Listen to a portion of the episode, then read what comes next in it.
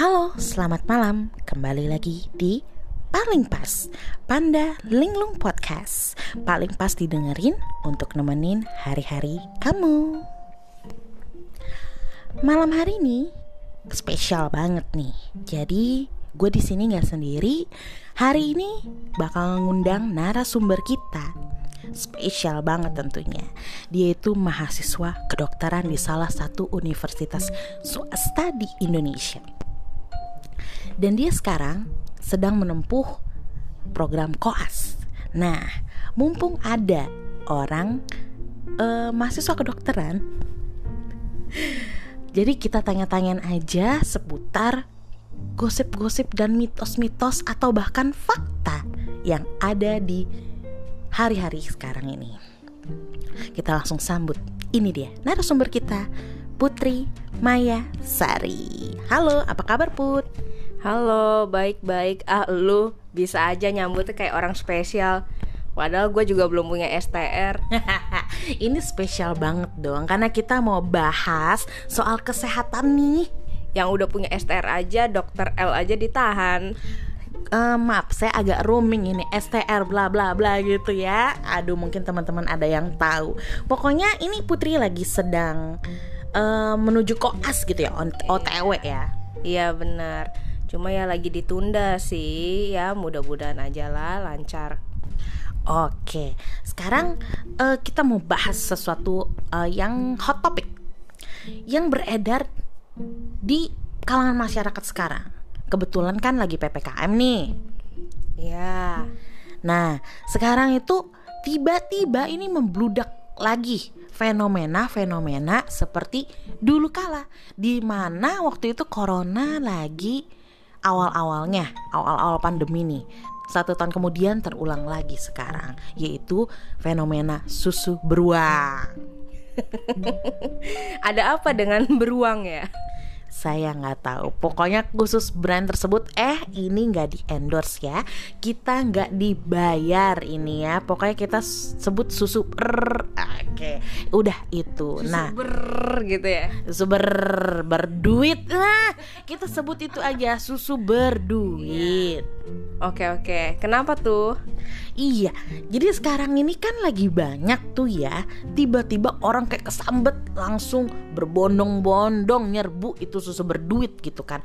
Apakah akan membuat kita jadi kaya? Ya mungkin aja ya. Nah, ya kayaknya sih enggak ya. Cuma kan nggak masuk akal aja kenapa tahun lalu itu nggak ada nih kejadian kayak begini gitu kan. Ngejar-ngejar susu beruang gitu kan. Eh berduit maksudnya gitu tuh. Nah ini akhir-akhir ini tiba-tiba kalau menurut kacamata anda nih mahasiswa kedokteran nih usut demi usutnya tuh awalnya kenapa sih? Kok bisa tiba-tiba orang nyerbu susu berduit ini ya mungkin orang terpengaruhnya dari itu kali apa? STMJ ya yang susu telur madu dicampur itu kan. Jadi kalau diminum tuh banyak uh, katanya sehat lah badannya bugar. Nah orang mikir-mikir kan oh susu paling bagus tuh ya susu beruang. Nanti next ke depan susu beruang udah le udah lewat bisa-bisa larutan tuh diserbu bisa jadi apa mungkin karena di labeli dengan susu steril Oh iya, mungkin juga ya. Makanya uh, tadilah dibilang mungkin persepsi mereka tuh susu paling bagus tuh susu beruang. Eh, susu ber. susu berduit gitu kan. Nah, itu uh, memang bener tah bisa membuat gimana maksudnya bisa spesial gitu dibanding dengan susu-susu yang lain. Ah enggak lah masih spesialan susu ASI Iya, nggak gitu juga. Nanti pada serbunya ke mana tuh kok susu asi? Jangan dimulai, ini bisa jadi pemicu nih. Ntar semua jadi alasan aku mau asi. Waduh gawat. Jangan ya guys, susu asi itu ya untuk baby doang yang kurang 6 bulan. Tuh dengerin ya. Untuk bayi-bayi gede coba kenyotnya yang lain. Eh kenyot. Dah langsung back to the topik ya. Nah, jadi susu itu emang sespesial itu kah? Apa karena dia lain dari yang lain gitu dok? Eh belum dok ya. Otw dok gitu kan. Ya jadi apa emang itu susunya spesial banget gitu kan? Dari kita lihat ya dari segi kemasan itu udah beda dari susu-susu yang lain ya kan? Dari kemasannya aja dia kaleng. Kalau yang lain kan kebanyakan kotak terus box kardus gitu kan nah yang ini tuh kaleng terus dari warnanya tuh putih gitu kan bersih gitu jadi mungkin menimbulkan kesan seperti susu premium ah susu mah di mana-mana mah sama aja ya. Intinya tuh ngandung protein, karbohidrat, lemak jenuh tidak jenuh, terus banyak vitamin sama mineral. Udah itu doang. Di mana-mana sama aja lu mau susu apa, susu apa, dengko, susu dari kambing, susu dari sapi, kebo, eh kebo punya susu nggak ya? punya mungkin ya. Oke.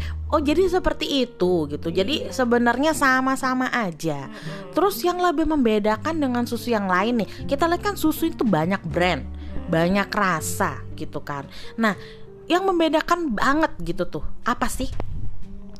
Ya mungkin karena dia susu steril ya. Jadi cara pembuatannya juga beda mungkin dari segi pemanasan suhunya gitu loh. Yang lebih bersih lah gitu. Oh seperti itu gitu kan.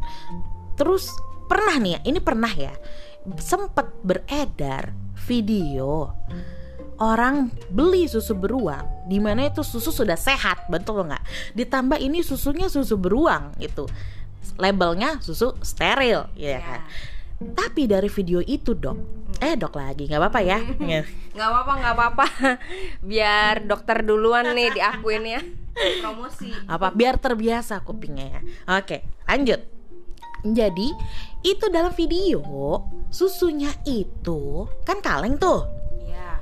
eh dibuka dimasukin ke kuali yang berisi air. Jadi seperti di steam mungkin ya. Nah, susunya nggak dituang, susunya masih dalam kaleng. Jadi kuali diisi air, susunya dimasukin, tapi nggak dituang, masih dalam kaleng. Nah, jadi seperti dihangatkan kembali gitu. Nah, kalau seperti itu emang bener kah ngefek? Nah, itu salah satu pertanyaan yang bagus ya. Itu konyol sih Pan sebenarnya, itu konyol. Kenapa? Karena protein itu tuh sebenarnya dia labil terhadap suhu suhu panas dan bisa rusak gitu loh. Kamu ibaratin telur aja telur dimasak itu kan kayak akan protein. Di, dimasak dalam suhu tinggi jadi beda kan bentuknya. Yang tadinya cair jadi padat kan. Itu sebenarnya proteinnya rusak. Nah sama dengan susu beruang ini kamu panasin itu proteinnya bisa banyak yang rusak Oh jadi seperti kandungannya kan banyak ya. Mm-hmm. Itu ada protein dan yang lain-lain kalsium dan lain-lain lemak atau yang lain-lain gitu tuh. Nah, jadi itu semua kalau dipanaskan dengan suhu tinggi itu akan pecah. Jadi tidak berfungsi lagi atau bagaimana? Iya, jadi proteinnya itu banyak yang rusak. Justru dia itu ke, dikemas sedemikian rupa dalam kaleng, terus dibilang susu steril, pasti ada yang spesial, something spesial di prosesnya gitu loh. Mungkin pemanasannya di suhu berapa, udah di set lah sedemikian rupa. Eh, kamu pulang, kamu bawa pulang, kamu panasin lagi, rusak lah itu kandungan-kandungan di dalamnya. Jadi bisa dibilang itu sama aja dengan susu brand lain nggak yang selain susu berduit itu? Sama aja. Pokoknya yang tadi inti tiga itu protein, karbohidrat, lemak, terus banyak vitamin lainnya sama mineral. Vitaminnya kayak ya B, terus A, D, terus mineralnya mungkin ada zinc, kalsium gitu. Sama aja bahkan ASI lebih bagus. oh gitu. Ini kembali lagi ya. Ntar langsung ini tertanam itu. Bener, ASI itu ada antibodinya. Kenapa? Karena bayi itu dia butuh antibodi dari ibunya melalui ASI. Gengs, harap hati-hati ya untuk ibu-ibu hamil di luar sana. Nanti di borong itu tuh aduh ntar disabotase itu jadi rebutan. Ini sekarang bukan susu beruang aja jadinya malah asi ibu ini aduh gawat. Oke balik lagi. Jadi kayak seperti useless gitu ya. Jadi sebenarnya buat apa sih gitu dipanasin gitu kan? Mending langsung diminum. Nah kalau misalnya panas nggak boleh apakah dalam suhu dingin itu boleh? Dingin itu lebih baik karena proteinnya nggak nggak rusak gitu loh daripada dipanaskan. Karena protein itu adalah sesuatu molekul yang dia itu e, sensitif terhadap suhu tinggi gitu. Oh, jadi lebih baik dingin ya daripada dipanasin atau lebih baik lagi suhu normal atau suhu dingin, Dok? Suhu dingin ya karena dia mencegah untuk bakteri-bakteri lain itu berkembang. Oh, tuh guys. Jadi sekarang kita agak terbuka ini ya pemikirannya karena banyak banget yang tiba-tiba nyerbu tapi nyerbunya nih satu brand aja gitu kan dari situ kita bingung ya mungkin pemicunya pertama seperti yang tadi STMJ itu ya iya. jadi orang-orang tuh tapi apa ya hubungannya STMJ sama susu berduit itu ya? STMJ itu kan udah terkenal tuh dari dulu kan untuk meningkatkan daya tahan tubuh lah apa. Nah jadi orang itu berpikir wah gue harus minum STMJ nih di saat-saat covid kayak gini. Susu yang paling bagus tuh apa ya? Nah muncullah pemikiran susu paling bagus selama itu adalah susu beruang kan? Bisa menetralkan racun apa pokoknya susu dewa deh gitu kan? Nah, jadi mereka pakai itu susu itu untuk dibikin STMJ dicampur telur sama madu kan? Waduh itu parah lagi tuh kalau yang ngeracik sampai begitu ya. Iya. Wah gila sih dipanasin aja udah bahaya. Apalagi kalau sampai ada orang yang beneran susu dicampur telur lah, madu lah, jahe ke dalam susu berduit itu. itu inovasi terbaru. Sekali lagi. Sekali lagi nih jangan ditiru ya guys pokoknya kita udah tahu susu itu kalian beli itu di mart mart itu gitu kan. Itu udah boleh langsung diminum gitu ya gitu. Nggak yeah. perlu di apa-apa yang diracik itu nggak perlu gitu. Malah nanti jadi nggak steril bener nggak? Bener bener banget. Justru susu steril itu yang uh, menghindari dari kontaminasinya gitu loh. Kok nggak salah tuh ada deh di kemasan susu berduit itu cara minumnya gimana. Kayaknya nggak boleh dibuka lama-lama deh Oh iya betul takutnya ntar ada yang debu atau dan kuman lain-lainnya itu malah masuk gitu ya Iya jadi gak steril Waduh, pantesan ASI itu dikemasnya steril ya? Iya, lama-lama habis susu berduit ini kan ibu-ibu tuh yang laku tau nggak apa selanjutnya? Apa? Kelapa, batoknya diambil buat ngelindungin ibu-ibu. Waduh, itu sih gila banget ya. Ini sekali lagi obrolan ini bukan memicu untuk inovasi baru yang gila ya. Jadi ini itu sekedar edukasi ya guys. Jadi fenomena yang ada sekarang ini ternyata dari segi kedokteran itu faktanya adalah seperti ini guys, gitu kan. Jadi udah jangan macam-macam Selain susu beruang itu masih banyak kok susu-susu lain ya yang boleh dikonsumsi juga gitu tuh. Sama kok khas khasiatnya. Mau rasa-rasa ada, mau yang steril ada gitu kan, vanilla apalah ada gitu kan. Jadi nggak usah ke merek itu aja gitu ngejarnya sampai di mana-mana habis nanti mana langka mahal harganya betul nggak betul banget setuju deh pan pokoknya nah tapi selain susu itu sebenarnya banyak kan ya? Nggak harus sebenarnya nggak harus dari susu bener nggak? Dari uh, makanan-makanan sayur mayur buah-buahan sebenarnya juga bisa kan bisa banget, asalkan pokoknya di covid ini ya Lu mangan, mangan, mangan deh pokoknya. Dan tahan tubuh tuh pokoknya harus dijaga. Makan apa aja nggak usah pilih-pilih. Karena protein itu banyak loh guys sumbernya. Dari telur, terus dari daging, dari kacang-kacangan Itu banyak banget sumbernya. Terus kayak mineral, vitamin.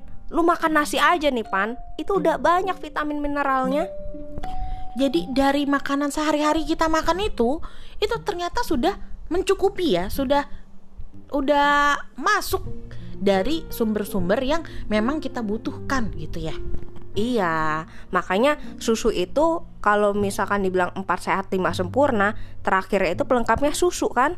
Jadi susu itu pelengkap guys, bukan kebutuhan dasar kita. Wah, ini terbuka ya, ini terbuka, ini terbuka sekali. Beneran pikiran terbuka gitu kan. Jadi nggak harus sih itu mulu gitu kan. Tapi kalau kita mau tahu nih tentang konspirasinya, apakah ini ada sangkut pautnya tentang marketingnya dari susu berduit?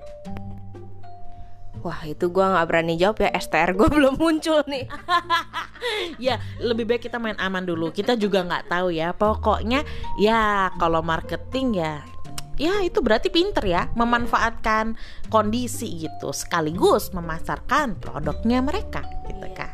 Bisa juga sih itu kejadian mendadak loh pan. Memang dari pola pikir masyarakatnya aja tuh yang bilang yang berpikir susu beruang itu paling oke. Okay. akhirnya membludak sendirinya bisa aja kan? Tapi bener loh dari orang tua saya aja nih dari orang tua gue nih kenapa saya ya? Nah dari orang tua gue gitu kan. Sebenarnya sebenarnya dari gue kecil dulu itu emang kayaknya terdoktrin gitu otaknya. Kalau susu yang bagus itu adalah susu berduit tadi gitu tuh. Gue nggak tahu kenapa. Kalau misalnya lu sakit langsung dikasih tuh minum susu berduit itu aja gitu kan. Gue nggak tahu apakah orang tua lu gitu juga. Iya gitu ah gitu juga sih. Karena tulisan susu sterilnya kali ya. Gitu. Mungkin bisa jadi. Atau ya tak kayak tadi ya kita lihatnya kayak dari segi kemasan, warna gitu. Jadi terlihatnya ya, seperti premium, premium banget dan eksklusif banget gitu ya. Kayak manjur semua di penyakit. Iya, bener banget gitu kan. Atau mungkin nanti gue keluarin aja kali ya brand baru susu panda. eh, ada yang bilang ya katanya COVID sembuh karena susu beruang itu karena COVIDnya bingung. Itu beruang atau naga di iklannya oh. naga. Jadi uh, namanya susu beruang ya enggak gambarnya susu beruang. Tapi iklannya naga. Iya dibuatnya dari susu sapi. Oh iya benar. Dibuat dari susu sapi ya kan? Waduh emang sih covidnya juga jadi bingung ya ini susu jenis yeah. apa gitu kan? Iya akhirnya covidnya udah deh ngalah aja gue aduh sebelumnya makasih banget nih sebagai narasumber kita yeah. nih perdana nih ya perdana akhirnya kita ngebahas tentang fenomena susu beruang itu diserbu rakyat gitu kan. Nah, akhirnya kita tahu faktanya ternyata susu beruang itu sebe sebetulnya sama aja nih dengan susu-susu yang lainnya gitu kan. Dan kalau misalnya udah ditulis steril guys, steril itu jangan diapa-apain lagi. Begitu buka langsung kalian minum. Ya, jangan diapa-apain deh. Pokoknya nggak boleh dibuka lama-lama. Apalagi diracik-racik jangan. Ntar jadi nggak steril. Nah selain itu juga didapatnya dari yang lain-lain tuh bisa guys. Dari sayur-sayur nasi telur dan yang lain. Itu sebenarnya kalian juga udah dapet kok dari makanan. Betul nggak? Iya, mantep banget deh. Ini udah diringkas banget sama Panda. Gue juga thank you banget hari ini udah dikasih platform wadah untuk gue berbagi edukasi gitu loh. Betul betul. Jadi ini sekalian mengedukasi juga ya, sekaligus obrolan santai juga, tapi berisi gitu kan. Nah, sebet sebelumnya nih, sebelum ditutup nih, ada nggak nih pesan-pesan untuk para pendengar kita? Wah, gengs. Jadi akhir-akhir ini tuh banyak hoax ya. Kalian tuh harus pilah-pilah deh, jangan asal mendengar aja terus langsung dimasukin ke otak, diturunkan ke hati, diturunkan ke mana-mana, anak cucu. Pokoknya kalian pilah-pilah.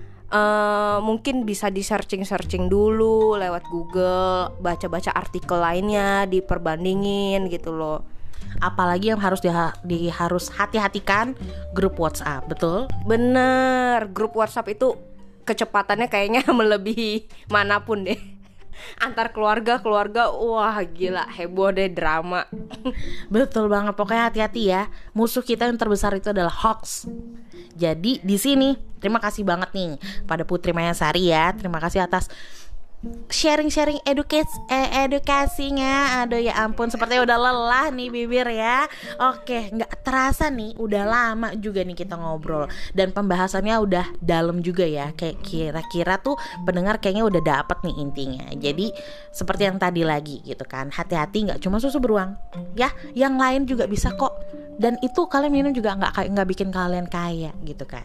Oke kita langsung nantiin aja next episode dari paling pas Panda Linglung Podcast di episode selanjutnya. Yaudah, bye bye.